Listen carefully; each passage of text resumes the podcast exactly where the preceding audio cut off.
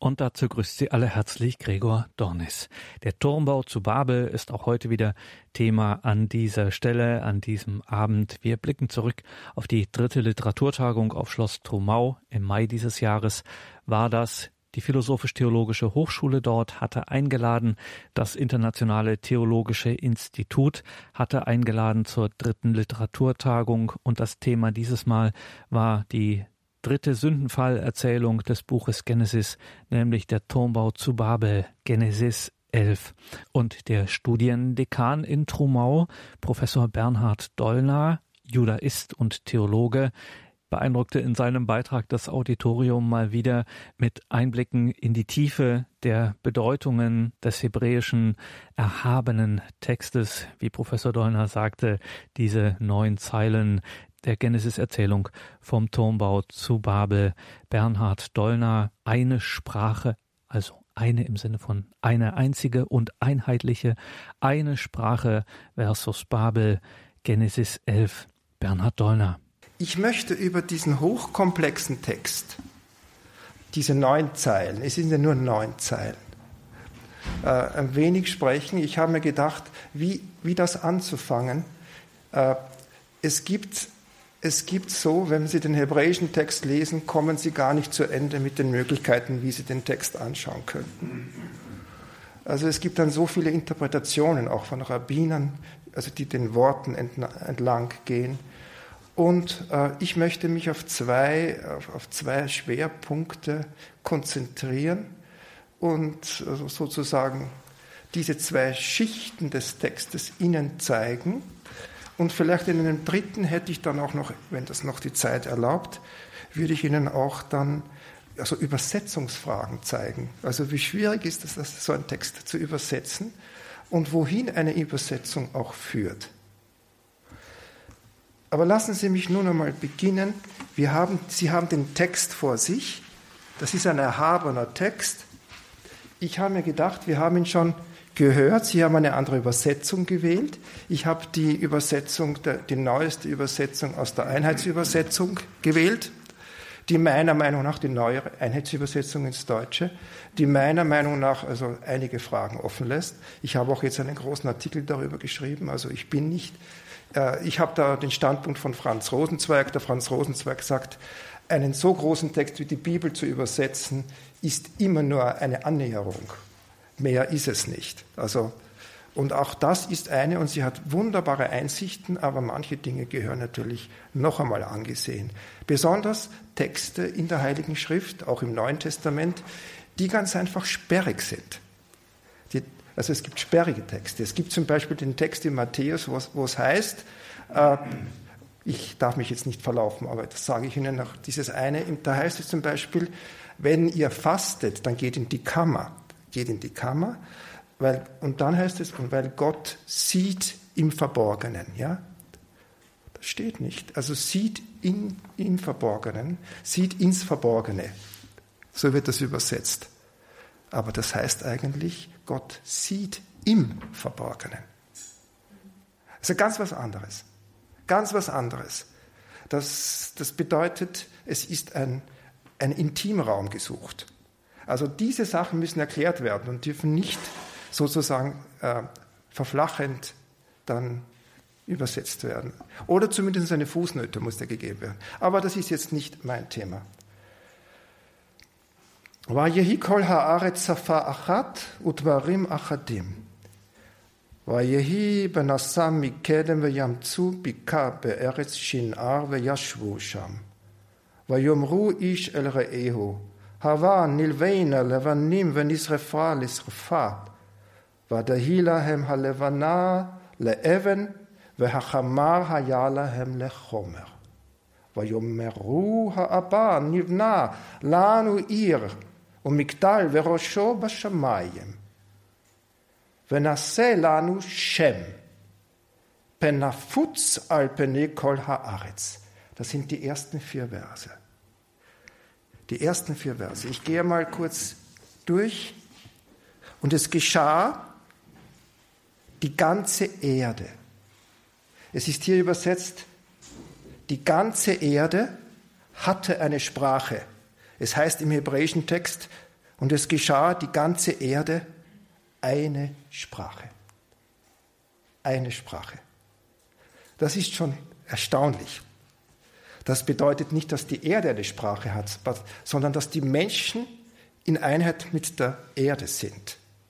Das ist eine, Ein eine Aussage einer Einheit zwischen Wort und zwischen dem Wort des Menschen oder das Wort des Menschen und das Wort Gottes stehen in einer Einheit. Das ist sehr wichtig zu sehen. Ich habe das in einem Artikel einmal interpretiert. Das ist etwas, was mit dem Wort Gottes zu tun hat am Anfang der Schöpfung, wo es am Anfang der Schöpfung heißt, Gott sprach und es war. Da ist keine Trennung zwischen Wort und Tat. Das ist eine Einheit. Hier ist auch die Einheit, also die Menschen und die Erde, die geschaffene Erde, finden im Wort Gottes ihre Einheit. Das ist hier ausgedrückt. Safar Achat und Dvarim Achadim. Und dann hatten sie Worte, das ist eine ganz schwierige Formulierung, Worte, die Achadim, die, die geeint waren. Also ihre Sprache, die sie sprachen, sie hatten eine Mundart und ihre Worte hatten eine Einheit, eine innere Einheit. Das ist hier gesagt. Das ist hier. Am Anfang heißt es, und es geschah. Das heißt, es ist nicht von ungefähr. Es ist geschehen. Das ist ein Zustand, in dem die Menschen sich befunden haben, in einer Art Harmonie. Das drückt der erste Satz aus. Im zweiten Satz heißt es, Vayehi benasam mikedem. Und es geschah. Also es sind zwei Ereignisse, ganz am Anfang gleich. Es geschah und sie auf ihrer Reise nach dem Osten, heißt es auf ihrer Reise nach dem Osten. Also da heißt es, als sie ostwärts aufbrachen, fanden sie im Tal, in der Ebene, im Lande China, was fanden sie? Was fanden sie? Das ist ja nicht gesagt. Sie fanden. Sie fanden und war ja Shwusham und sie siedelten dort. Das heißt, dieses Finden heißt ganz einfach, es wird nicht gesagt, dass sie etwas gefunden haben, sondern sie haben etwas für sich gefunden. Etwas für sich. Und sie siedelten dort. Und sie sprachen einer, hier das übersetzt, zueinander.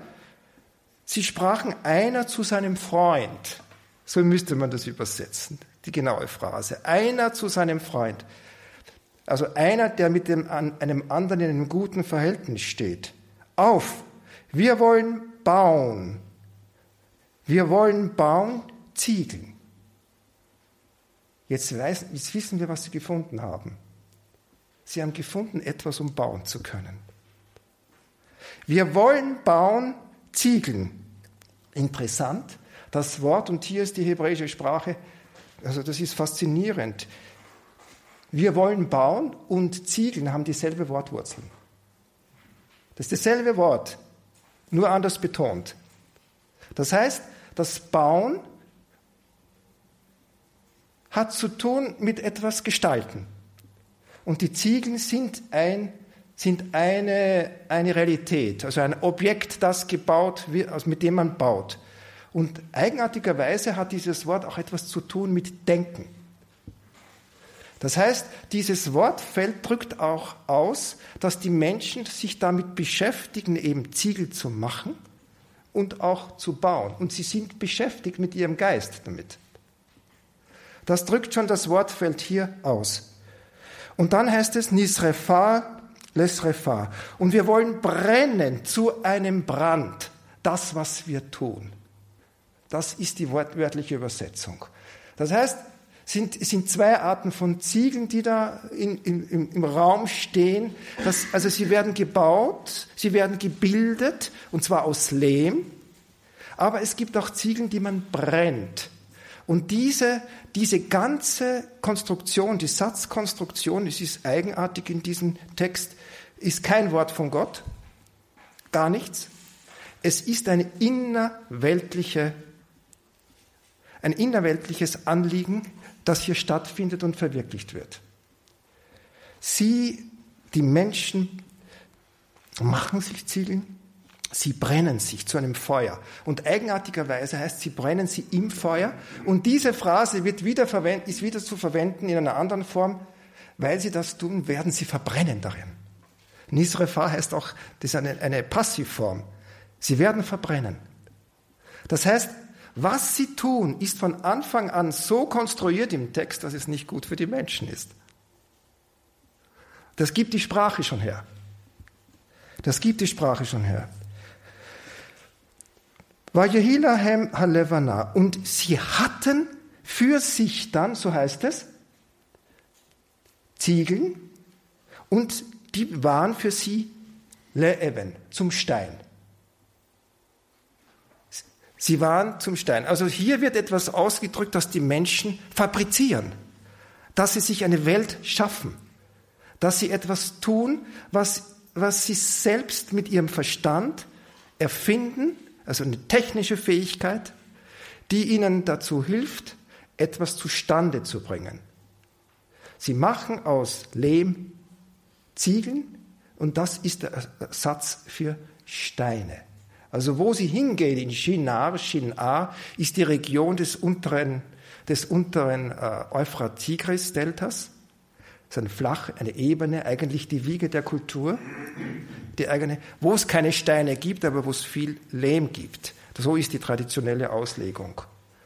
Und dort bauen sie die Zikorat. Also das ist, die, das ist in der babylonischen Tradition dieses, äh, der, der, die, das tempelartige Gebilde, was, man, was auch die, die, die Archäologen herausgefunden haben, das voraussichtlich ein Vorbild für diese Geschichte war. Also ein, ein religiöses Symbol der babylonischen Kultur.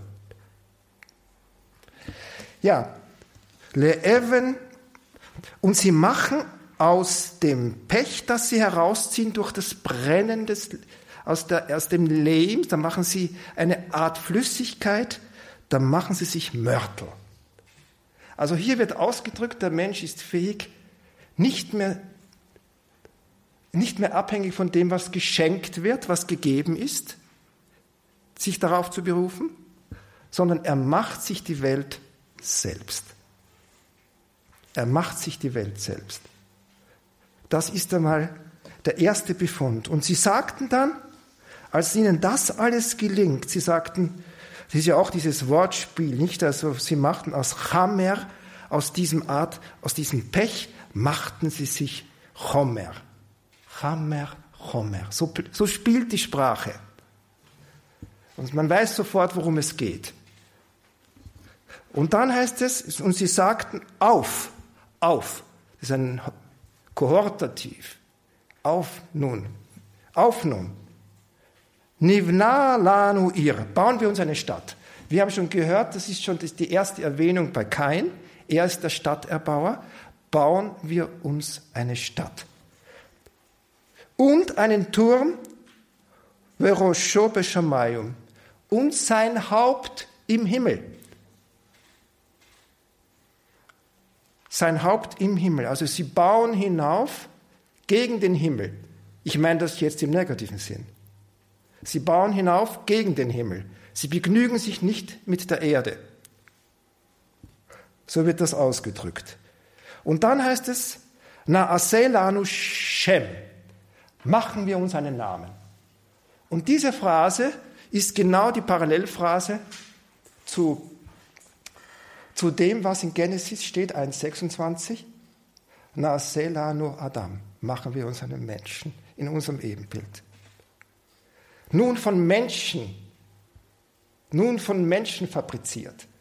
Wir machen uns einen Namen, einen Namen. Namen ist etwas, was Macht bezeichnet, Überdauern bezeichnet. Also das heißt ein Ewigkeits eine Ewigkeitsrealität schaffen will mit dem, was man bildet. Das geschieht alles ohne Bezug auf Gott in diesem ersten Text, in diesen ersten Versen hier. Und dann heißt es noch, machen wir uns einen Namen, damit wir nicht zerstreut werden auf dem Angesicht der Erde. Auf dem Angesicht oder auf dem Angesicht, ja, auf der ganzen Erde wird es sie auf der ganzen Erde äh, uns zerstreuen. Das ist doch auch interessant. Sie bilden, einen, ein, sie bilden sich einen Platz im Himmel, nicht nur auf der Erde, um nicht von der Erde zerstreut zu werden. Also hier sehen Sie ein Paradox.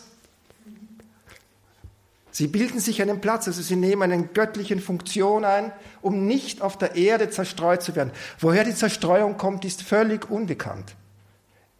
Dieser, dieser Terminus ist vorher schon angedeutet in der Völkertafel, dass Gott ja den Völkern gesagt hat, also die, ist hier die, die noachidische Tradition, also nach der Flut, die Söhne Noachs, Shem, Ham und Japhet. Das ist Kapitel 10 in Genesis. Wenn Sie das lesen, da gibt ja Gott den Auftrag, dass sich die Völker, die Sippen trennen und in verschiedenen Ländern wohnen, verschiedenen Teilen der Welt. Also das ist göttlicher Auftrag. Das ist göttlicher Auftrag, der hier erfüllt wird. Aber da hat es nicht eine negative Konnotation. Es ist ja interessant, wenn Sie, dass Gott sozusagen die Vielsprachigkeit oder das Getrenntsein, also wie er das so ausdrückt in Kapitel 10, nicht nur als negativ sieht, sondern auch als eine Möglichkeit. Und wenn wir zum Beispiel den Bericht, den Pfingstbericht lesen, in der Apostelgeschichte, dann geschieht ja etwas ganz Besonderes. Was geschieht mit den Aposteln? Sie können in all den Sprachen sprechen, sodass die anderen sie hören, ganz verwundert sind, dass sie in ihren Sprachen die Werke Gottes verkünden. Also die Vielsprachigkeit ist für uns Christen kein Problem. Ist, ist es nicht. Also für Gott ist es auch kein Problem. Es kann aber ein großes Problem werden für Menschen. Es kann ein großes Problem werden für Menschen, wenn, wie gesagt, diese Entwicklung überhand greift, die hier beschrieben ist. Damit wir nicht zerstreut werden auf dem Angesicht der Erde. Ich mache ein bisschen weiter. Ich habe ich hab dann noch, ich habe so viel geschrieben, jetzt spreche ich ganz frei. Ich weiß nicht, ich, ich mache das lieber frei. Es ist mir viel lieber. Ich habe ich hab natürlich sehr viel Text hier, aber ich gehe mal den Text durch. Es heißt dann weiter, Vayeret Adonai. Und Gott stieg herab. Yeridat Hashem. Ein Terminus, der natürlich ganz wichtig in der biblischen Tradition ist der geht bis zur Kenosis, das Absteigen Gottes. Also das Absteigen Gottes darf hier nicht nur als negativ gesehen werden.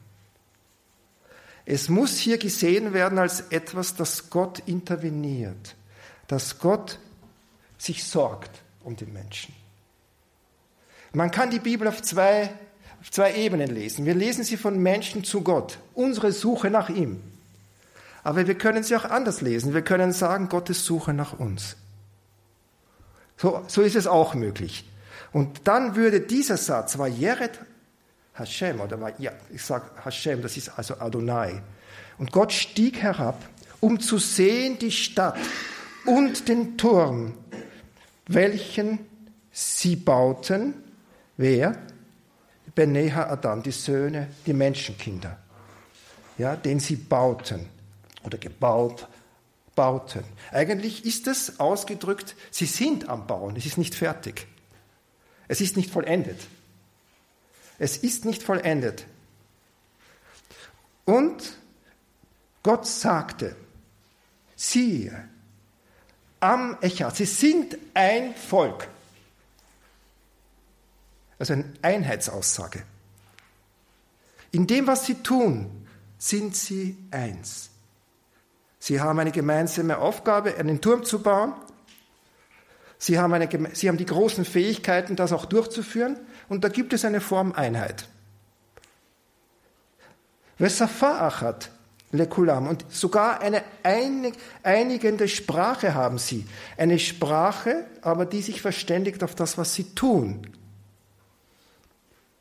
Also es ist eine Sprache, die unabhängig vom Schöpfer ist. Also das ist sozusagen, wenn wir wenn ich die ganzen Codes, der, der, der, die technischen Codes der Apps, die Apps-Sprache kennen würde, dann hätte ich eine Einheit mit diesen Menschen, die die Sprache auch kennen. So in dieser Form ist das gemeint. Vese, und das ist nun sehr interessant, und das wird dann gesagt, und das ist erst Chilam la Asot. Und das ist der Anfang, was sie tun. Chilam ist ein ganz interessantes Wort, weil Chilam normalerweise heißt das Chatchala, der Anfang ihres Tuns. Chilam meint zugleich auch, und das ist das Nichtige, was sie tun. Also hier sagt das Wort zugleich das, was sie tun. Lechilam, das ist der Anfang der Nichtigkeit dessen, was sie tun. Diese Einheit ist keine Einheit. Diese Sprache ist keine Sprache. Das ist hier gesagt. Und jetzt sagt, sagt Gott weiter, Lo mihem. Nichts kann sie aufhalten. Nichts kann sie aufhalten. Diese Phrase, nichts kann sie aufhalten, sagt ganz deutlich, da ist eine eigene Dynamik. Eine eigene Dynamik tätig in dem, was sie tun, wo sie eigentlich Gott vergessen, das tun, was sie zu tun haben. Niemand kann sie aufhalten. Das hat sozusagen eine innerweltliche Gesetzlichkeit, die sich nun, die sich nun abspult. Kol yismu la asot. Und alles, alles, was sie sich vornehmen zu tun, man kann sie nicht aufheben, aufhalten.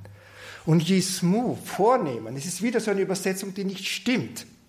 Das Wort Yasma, Yismu im Hebräischen heißt, alle ihre bösen Anliegen. Das ist eine negative Formulierung. Die, das, was sie sich vornehmen, ist negativ. Sie tun es um ihrer selbst willen. Wenn ich dieses Wort meint, ganz einfach, ich tue es um, mich, um, meiner, um, um meines eigenen Egos willen. Um meiner eigenen Bedürfnisbefriedigung wegen. Das meint dieses Wort. Also, wo ist es? Wo bin ich? Ja, la Assot. Also man kann sie nicht aufhalten, dass dieser egoistische Zug, der nun in der Welt ist, seinem Weg geht und sie sind fähig, alles das was zu tun, was sie tun. Das ist hier ausgedrückt. Also die Macht des Menschen, seine Fähigkeiten, etwas zu bilden aus sich heraus, überhebt ihn so dermaßen, dass er Gott vergisst und dass er dementsprechend in großer Gefahr ist.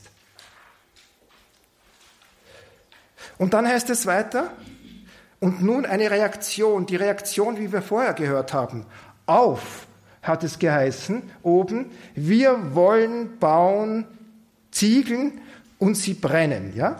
Hier heißt es auf, lasst uns hinabsteigen. Und Navla Sham. Das ist wieder so. Und lasst uns hinabsteigen und Naval. Naval ist dasselbe Wort, nur wortverdreht von Ziegel.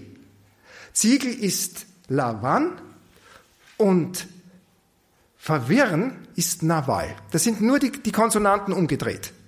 Das heißt, das Ziegelbauen, diese Intention, die den ganzen Geist, also den, den, den Intellekt darauf konzentriert, dass wir endlich die technischen Fähigkeiten so, so ausbauen, ist damit verbunden, dass es zu einer sogenannten Konversion der, der, der, der Konsonanten kommt und sozusagen die Ziegeln werden zur Verwirrung. Also unsere technischen Fähigkeiten, die wir haben, dass wir nun so vernetzt sind, das ist auch der große Stolperstein. Die werden zur Verwirrung. Na voilà. Das wird hier gesagt. Lasst uns hinabsteigen und verwirren. Und dann heißt es Scham, dort. Wenn Sie das ohne Vokal lesen, dann heißt es Shem, Name. Lasst uns den Namen verwirren, den Sie sich machen. Tut das Gott nun, um die Menschen zu strafen? Das ist die erste Frage. Man kann es so lesen. Man kann es aber auch lesen als die große Sorge. die große Sorge Gottes, dass das ein Weg ist, der kein Weg ist. Das nächste Kapitel wird dann sofort anfangen mit der Berufung Abrahams. Ein neuer Weg wird versucht. Ein neuer Weg wird versucht im Kapitel 12. Also das ist der nächste Schritt, das Navalasham. Also verwirren wir ihren Namen. Ihre Sprache heißt es, dass sie nicht hören. Und ihre Sprache, also ihre Rede, dass sie nicht hören. Natürlich hören sie. Jeder hört. Aber der Prophet drückt es dann so herrlich aus. Nicht sie hören und hören nicht. Sie sehen und sehen nicht. Das sagt Jesaja. Also, da wird es genau ausgedrückt, was diese Verwirrung ist. Die Unfähigkeit zu hören, was der andere sagt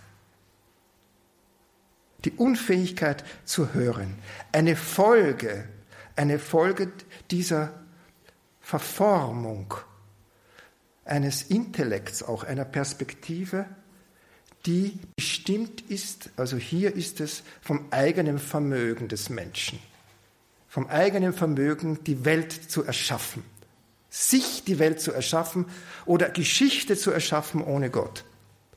Alles das spielt hier eine Rolle. Safa. Und dann heißt es weiter, Ish Sfat Re'eo, nämlich dass keiner mehr versteht, hört die Sprache des anderen, des Freundes eigentlich, die, des Freundes. Und dann heißt es weiter, als Folge dann, und der Herr zerstreute sie von dort. Wieder dieses dort. Also er hat ihnen den Namen entzogen. Er hat ihnen diese Welt entzogen, die sie sich selbst aufgebaut haben. Er hat ihnen den Himmel entzogen, den sie sich selbst geschaffen haben. Weil das Wort Shem, Sham, Shamayim das kommt hier siebenmal vor. Ist eine, Shem ist Name, Sham ist dort und Shamayim ist Himmel. Das hängt alles zusammen mit dem, was sie sich bilden. Sie bilden sich einen Namen dort im Himmel. Das wird alles entzogen durch das, was mit dem Wort, dass es sie zerstreute. Die zerstreute, das Zerstreuung meint die Einheit, die sie sich gebildet haben, auflösen. Auflösen. Alpene kol haaretz, also auf dem Angesicht der Erde.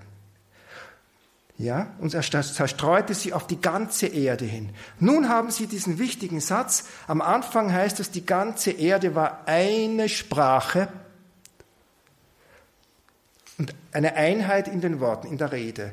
Und nun die ganze Erde ist der Ort, wohin sie zerstreut werden. Die Trennung ist geschehen zwischen der Schöpfung, die, wie Gott sie intentiert hat, und den Menschen. Und der Mensch lebt nun in eigenen Gruppen in seiner Sprache auf dieser Welt. Der Grundgedanke von Genesis, wo es heißt, und Gott sprach und es war, ist aufgetrennt. Das Wort ist Wort geworden ohne Tat, nämlich und nicht mehr angefüllt mit dem, was das Wort Gottes wirklich ist, nämlich das Wort Gottes ist tun. Das Tun des Willens Gottes, das Tun des Wortes Gottes, das Tun dessen, was Gott intendiert. Das ist aufgelöst hier. Vayachtlu und sie und sie hörten auf, lief not ihr die Stadt zu bauen. Also das ist die Intention. Es ist ein Unternehmen, das kein, kein Ziel hat. Das, die, die Verwirrung der Sprache war zu verhindern, dass sich die Menschen einen Kosmos, einen Himmel bauen auf dieser Erde, der dem Kosmos und der Intention Gottes entgegensteht. Das würde auch bedeutet haben, die, dass das Abgetrenntsein von der göttlichen Welt. Also mit, in einem Wort, In, meiner, in meinem Verständnis ist diese Geschichte die Sorge Gottes nach den Menschen, ihn zurückzuholen. Weiter geht es dann, Alken Karashma. So, und deshalb rief man ihren Namen, also man hat die Stadt ja gar nicht gebaut, Bavel. Also die Babel ist eine Stadt, die nicht existiert oder die existiert und nicht existiert. So muss man das ausdrücken. Es gibt nur eine Stadt, die wirklich eine Stadt ist in der Bibel. Das ist das Jerusalem, das vom Himmel herabkommt. Es gibt keine andere. Alles, was dazwischen ist, ist in gewisser Weise immer infiziert von Babel. Eine existierende Stadt, die aber voll ist von Verwirrung, von Chaos. Also die Stadt wurde gestoppt zu bauen und trotzdem nannte man die Stadt Babel. Warum? Denn dort, an diesem Ort, Balal, verwirrte, verwirrte der Herr die Sprache und nun heißt es der ganzen Welt. Der ganzen Welt. Was drückt das wieder aus? Wir haben wieder die Phrase von oben, die ganze Welt, hier wieder, die, die Sprache der ganzen Welt. Das heißt, dass dies, das Verhalten des Menschen einen Einfluss auf den Kosmos hat. Unser Verhalten hat ein hat Bedeutung für den gesamten Kosmos. Man merkt es ja an der Umweltfrage zum Beispiel. Also unsere Verwirrung drückt sich auch aus in der Schöpfung. Das ist hier ausgedrückt. Und von dort heißt es dann weiter, Hefizam Hashem. Und von dort hat er veranlasst, dass die Menschen sich getrennt haben auf dem ganzen Angesicht der Erde, also gespalten haben auf, den, auf, der ganzen, auf dem ganzen Angesicht der Erde. Das ist die Situation auch, in, der, in die Abraham hineingeboren wird. Das ist die Situation, in der er in Ur aus Chaldea auszieht, in diese, aus dieser Welt. Also jetzt habe ich ja mal so eine, eine wenig äh, eine, einen Durchgang gemacht. Jetzt möchte ich noch ein, wenig äh, zusammenfassen meinen Text. Ich habe schon gesagt, es gibt sogenannte Leitworte durch den Text. Das eine ist zum Beispiel die Erde, die ganze Erde, Sprache, das Auf, das Bauen, Stadt und Turm. Dann Name, das Zerstreuen. Das sind so Worte, die im ersten Teil vorkommen und im zweiten Teil, wie ich das unterschieden habe. Erde steht am Anfang und dreifach reimartig wiederholt alle Erde am Schluss der Geschichte. Und die Bedeutung ist nicht die gleiche. Am Anfang ist das vereinte Volk der Erde gemeint, am Schluss ist die Erdfläche gemeint, über die die Menschheit in seinen Stämmen auseinandergeworfen ist. Aber diese zweite Bedeutung steht schon am Schluss der ersten, ersten Erzählhälfte, Hälfte, wo, auch, wo es auch heißt, alle Erde und schließt mit aller Erde.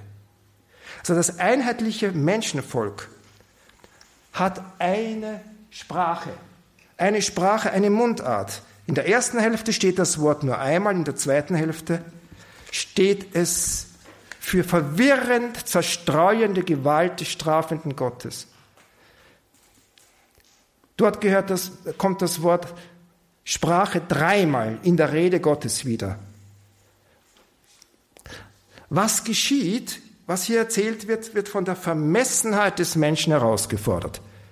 Die Vermessenheit der Bewegung des Menschen von unten nach oben antwortet die überlegene Bewegung von oben nach unten. Aufrufen die Menschen und brennen Ziegeln. Aufrufen sie und bauen Stadt und Turm, sein Haupt bis an den Himmel.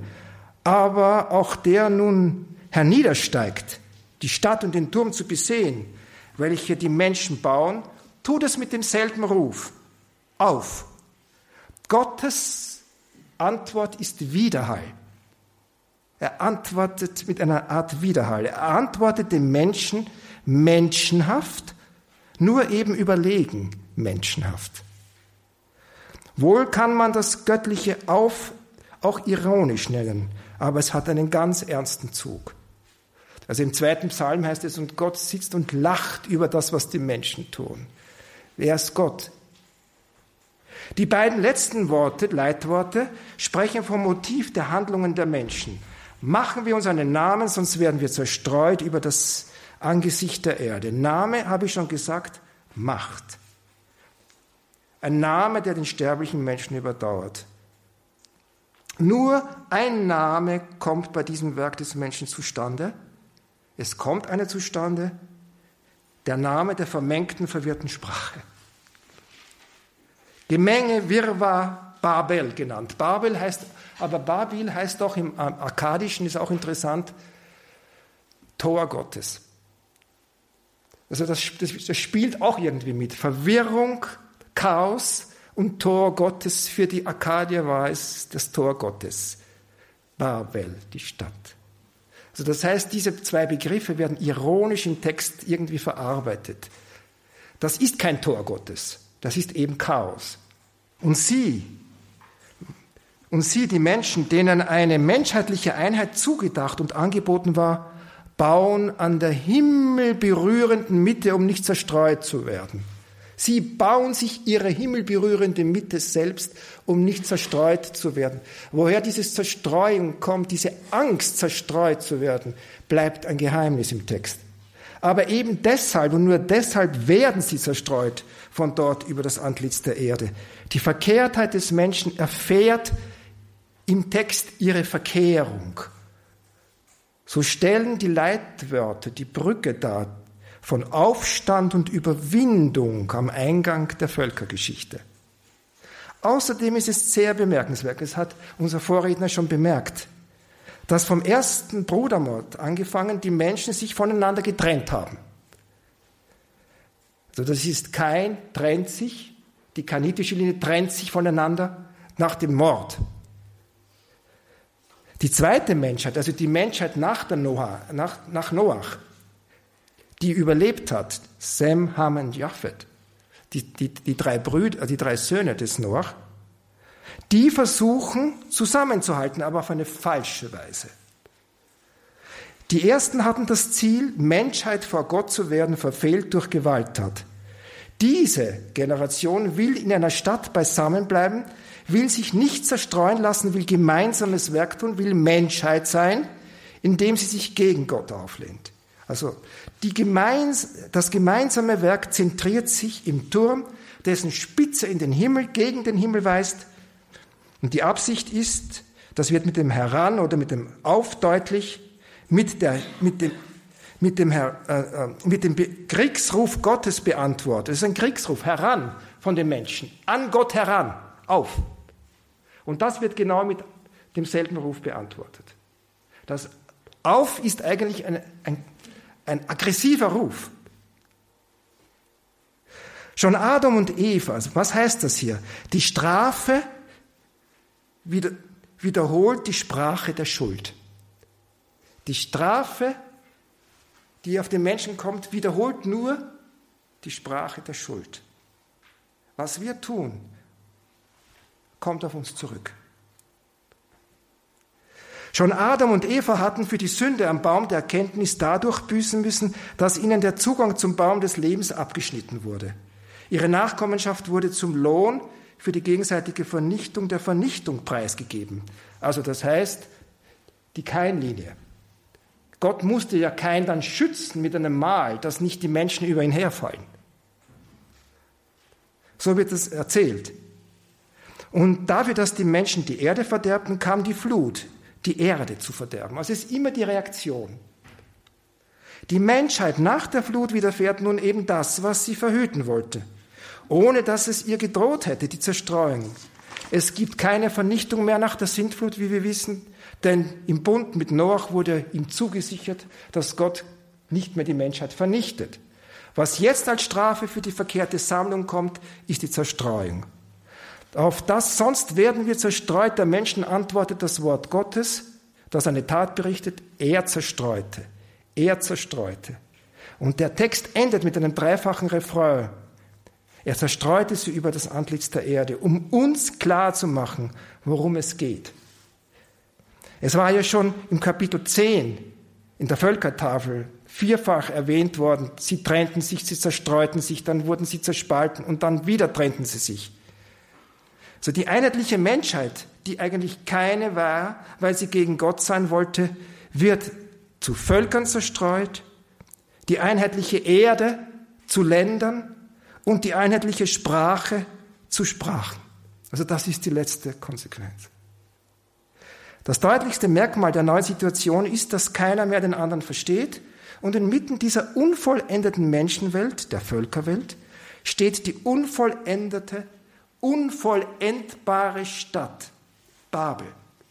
Die Stadt des Gemenges der Verwirrung.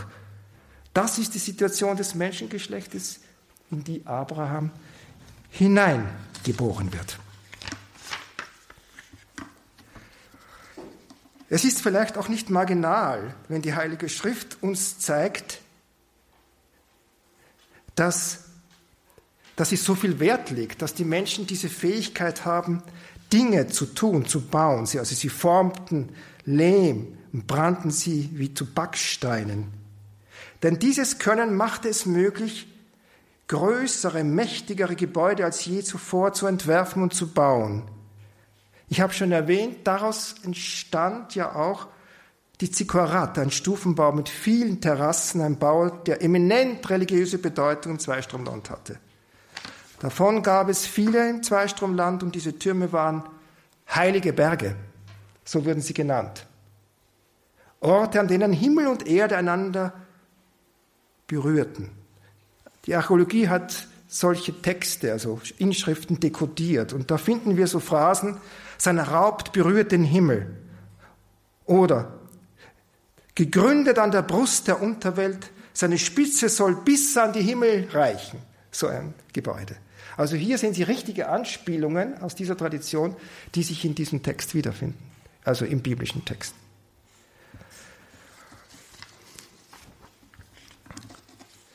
Der Stolz nährte sich von der neu entdeckten technischen Fähigkeit, Gebäude von beispielloser Größe zu konstruieren. Aber sie realisierten nicht, dass die mächtigste kreative Kraft des Menschen die Sprache ist, das Wort. Eine Botschaft, welche schon in den ersten Sätzen des Buches Genesis uns Menschen mitgeteilt wird. Und das mit so großer Einfachheit, Gott sprach und es war. Für die Heilige Schrift ist nicht die Macht heilig, sondern das, wofür sie gebraucht wird. Und ihr Gebrauch ist wesentlich von der Sprache abhängig. Sie ist das Medium, mit dem wir unsere Ideen ausdrücken. Mit ihrer Hilfe schaffen wir imaginäre Möglichkeiten und rufen andere Menschen auf, mit uns diese Möglichkeiten in die Wirklichkeit umzusetzen. Das Wort geht in der Heiligen Schrift dem Werk voraus. Das Wort Gottes. Und so auch in dieser Geschichte. Es waren nicht die technischen Probleme, welche die Erbauer der Stadt und des Turmes veranlassten, das Projekt zu verwerfen, sondern es war der Verlust der Sprache. Der Verlust der Fähigkeit, mit den anderen zu kommunizieren. Übrigens, die Verlust der Sprache ist auch verbunden mit dem Verlust des Denkens. Es gibt eine rabbinische Geschichte, die sagt, dass die Leute, die, die in der Geschichte die diesen Turm, das Migdal gebaut haben, waren Sklaven. Und da wird erzählt, das war so, eine große, ein, so ein großes Ereignis, diesen Turm zu bauen, dass man natürlich Tag und Nacht daran gearbeitet hat. Und man hat die Ziegel, die man gebrannt hat, die ja auch Glas versiegelt waren manchmal, die hat man dann so hinaufgetragen, wenn einer runtergefallen ist, also eine, ein Arbeiter, dann hat man eigentlich nicht um den Sorge getragen. Wenn aber der Ziegel zerstört war, dann hat man Trauer gehabt um die Ziegel und hat, hat sozusagen gesagt, wann werden wir wieder die Ziegel haben, dass wir weiterbauen können. Also man hat alles verschoben. Der Mensch wurde zum Sklaven und die Sache wurde ganz einfach bedeutend eigentlich eine Geschichte aus dem zweiten Jahrhundert nach Christus und sie sagt eigentlich genau das, was heute geschieht. Es ist nicht anders. Ja, die Sprache ist es. Was war nun die Sünde der Erbauer? Was war es? Die Erzählung signalisiert diese mit einer Reihe von verbalen Hinweisen. Ich habe schon gesagt, die ganze Erde, mit der endet auch die Erzählung. Also die ganze Erde steht im Zentrum. Und ein anderes Wort ist auch noch wichtig in diesem Text, und das ist das Wort, was ich auch schon erwähnt habe, Sham. Sham, Shem, Shamayim. Also Shem Name, Shamayim Himmel und Sham dort bauten sie. Das ist eine Wortwurzel. Also das Thema dieser Geschichte ist Himmel und Erde. Himmel und Erde. Das Verhältnis von Himmel und Erde. Himmel ist der Ort, den die Erbauer erreichen wollen, indem sie einen Turm bauen wollen. Es handelt sich also um Himmel und Erde und das führt uns zurück zum ersten Kapitel des Buches Genesis, der Erschaffung von Himmel und Erde. Shamayim, das ist das erste Wort in der Heiligen Schrift. Gott schuf Himmel und Erde. Im ersten Kapitel des Buches Genesis erscheint der Ausdruck gut siebenmal. Und Gott sah, dass es gut war. Die Erschaffung der Welt ist vor allem ein Buch über das Gutsein Gottes und das Gutsein der Schöpfung, die er gemacht hat. Das ist im historischen Kontext außergewöhnlich, denn wenn Sie sich überlegen, dass viele alte, alte Kulturen die Welt als bedrohlich angesehen haben, ein Ort von vielen Gefahren, von Hungersnöten, Fluten und Epidemien. Sie war sozusagen das Ergebnis von einander widerstreitenden Kräften, die in Götterkämpfen wieder, wieder, sich widerspiegeln, nicht? In mythischen Götterkämpfen. So wurde die Welt geboren. Und Religion war zuweilen auch ein Versuch, die menschliche Macht gegenüber den Elementen mittels Magie und Mythen zu behaupten. Oder Religion war ein Weg aus dieser Welt herauszugehen, in ein Nirvana der Seele zu fliehen. Entgegen diesen Tendenzen behauptet nun die Heilige Schrift, die Welt ist gut, sie ist verstehbar, sie ist lesbar. Ich sage das nur, weil es in dieser Text spiegelt noch einmal, was in der, in, in der Geschichte in Kapitel 11 geschieht, also in der Turmbaugeschichte. Ein anderes Schlüsselwort in der Schöpfungserzählung, also nun Kapitel 1, 2, ist Badal, scheiden, unterscheiden, teilen. Dieses Wort wiederholt sich fünfmal im Schöpfungsbericht. Was bedeutet das alles? Das Gutsein der Schöpfung hat Ordnung, eine Ordnung, eine innere Ordnung. Mit Grenzen, Unterscheidungen. Und da, das ist eben das, was mein Vorgänger so schön gesagt hat. Ohne Grenzen wird die Welt banal. Gott scheidet die verschiedenen Wirkungsbereiche. Am ersten Tag Licht und Finsternis, am zweiten Tag die oberen und die unteren Wasser, am dritten Tag Land und Meer, am vierten Tag Sonne, Mond, fünften Tag Vögel, Fische, sechster Tag Tier und Mensch. Dieses Teilen, Unterscheiden ist so bedeutsam, dass es bis heute im jüdischen Ritus einen Platz hat. Durch die Zeremonie der Haftalah, der Unterscheidung am Schabbat, der Abtrennung, wird das Ende des Sabbats bezeichnet und der Beginn der sechs Wochentage, die wiederum das Werk der Weltschöpfung widerspiegeln. Wie Gott, so beginnt man die Wochentage mit einer Unterscheidung, indem man den Unterschied zwischen heilig und profan wahrnimmt und konsekriert. Das Gutsein der Schöpfung ruht auf dieser Ordnung auf. Böses hat dann mit Unordnung zu tun. Eine Handlung, eine Person oder irgendein Gegenstand befinden sich auf dem falschen Platz. Findet, ein Mensch findet nicht den Ort, wo er hingehört. Das ist bös für ihn. Das Wort Sünde im Hebräischen, Chet, meint das Ziel verfehlen. Das von Gott gegebene Ziel verfehlen. Das ist eine Bedeutung. Eine andere Bedeutung, im Hebräischen gibt es noch ein anderes Wort, Avera. Das meint, eine Grenze überschreiten, in ein verbotenes Territorium eintreten. Die fundamentalste Grenze ist diejenige, die am Anfang von der Genesis uns gezeigt wird. Die Unterscheidung zwischen Himmel und Erde. Die Himmel sind die Himmel des Herrn, sagt der Psalmist, aber die Erde hat er den Menschen gegeben. Diese Unterscheidung sagt, Gott ist Gott, Mensch ist Mensch. Gott ist Schöpfer, der Mensch ist Geschöpf. Und das war die Sünde der Erbauer der Stadt und des Turmes. Ihr Bestreben war es, den Himmel zu erreichen. Sie denken, ihr Turm, ihr Turm sei so hoch, dass er nun den Himmel erreiche, wohingegen Gott herabkommt, um ihn anzusehen. Der zweite Psalm sagt, und Gott lacht, ironisch. Das Ansehen hat hier eine ironische Dimension auch. Rabbi Naftali Berlin, ein Schriftsteller im zaristischen Russland, lebte von 1817 bis 1893. Ein prophetischer Rabbiner fand im Kommunismus die Geschichte von Babel wiedergespiegelt. Er sagte, Babel war das erste totalitäre System, wo, um die Massen in einer Einheit zu bewahren, alle Freiheit der Rede unterdrückt worden ist oder wird worden ist. Das war für ihn die Bedeutung des ersten Satzes. Die ganze Welt hatte eine Sprache und, und dieselben Worte. Also er deutet das negativ. Ich deute es positiv, aber ich, ich finde diesen Rabbiner so bedeutsam, deshalb habe ich ihn zitiert. Er sagt dann weiter, Berauscht von ihrer eigenen technisch versierten Tüchtigkeit glauben die Erbauer von Babel, dass sie Göttern gleich geworden wären und sie nun befähigt seien, ihre eigene Kosmopolis zu erbauen, ihre eigene kosmische Stadt, ihre eigene kosmische Stadt zu erbauen, ihren eigenen Kosmos, ihr kleines, menschengemachtes Universum. Nicht zufrieden mit der Erde wollten sie sich eine Wohnstadt im Himmel errichten. Das ist ein Fehler, den viele Zivilisationen gemacht haben. Und das Ergebnis ist eine Katastrophe, immer.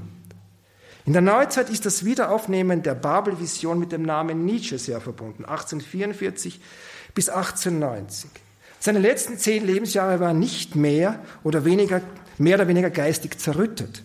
Aber kurz vor seinem völligen Zusammenbruch hatte er einen Albtraum, eine Art Vision, mit, die sehr berühmt ist. Habt ihr nicht von jenem tollen Menschen gehört, der am hellen Vormittag eine Laterne anzündete, auf den Markt lief und unaufhörlich schrie, ich suche Gott, ich suche Gott. Wohin ist Gott? rief er. Ich will es euch sagen. Wir haben ihn getötet. Ihr und ich, wir sind seine Mörder. Gott ist tot.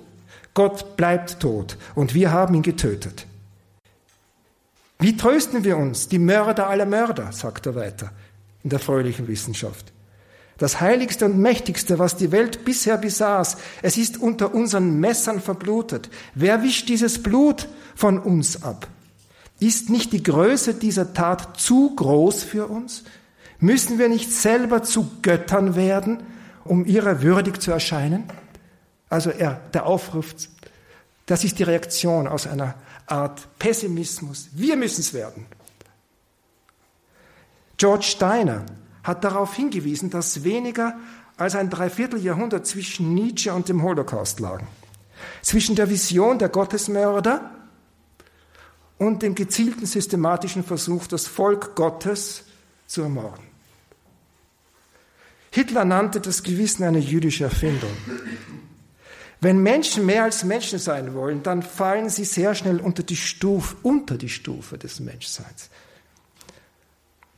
Lord Acton erwähnt in seinem Essay on History, dass sogar der, der so große Stadtstaat Athen, aus dem Sokrates, Plato, Aristoteles hervorkamen, sich selbst zerstörte, als der Besitz von unbegrenzter Macht das Gewissen, die Sprache zersetzte, die Herzen verhärtete und die Wahrnehmung und das Selbstverständnis der Monarchen verwirrte und auf diese Weise ein demoralisierender Einfluss ausgeübt wurde.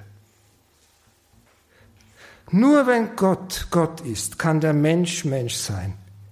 Das bedeutet, den Unterschied zwischen Himmel und Erde, zwischen Schöpfer und Geschöpf wahrzunehmen, aufrechtzuerhalten. Auch in der Sprache. Und die Erde unter der Souveränität Gottes zu belassen. Ohne diese Unterscheidung verbleibt wenig, um den Menschen davor abzuhalten, für das eigene Wohl die anderen hinzumetzeln. Nur der Respekt für die Integrität der Schöpfung hält den Menschen von der Selbstzerstörung zurück. Demut angesichts der göttlichen Offenbarung ist der beste Schutz gegen ein Menschsein, das sich selbst ohne Hemmungen Macht eineignet. Macht ohne Recht. Babel war die erste Zivilisation, aber traurigerweise nicht die letzte, die mit einem utopischen Traum begann und mit einem Albtraum endete. Eine Welt des Guten, des Toff, ist eine Welt der Unterscheidung, der Haftalah, der Grenzen und der Begrenzungen. Diejenigen, welche solche Grenzen überschreiten, machen sich einen Namen. Einen Namen für sich selbst. Aber der Name, den sie sich machen, ist Babel. Chaos. Konfusion. Und damit verbunden der Verlust der Ordnung. Die Voraussetzung ist sowohl die Welt, die Gott schafft, als auch die Kultur, die wir schaffen, wirklich weiterzuführen. Dankeschön, das wär's.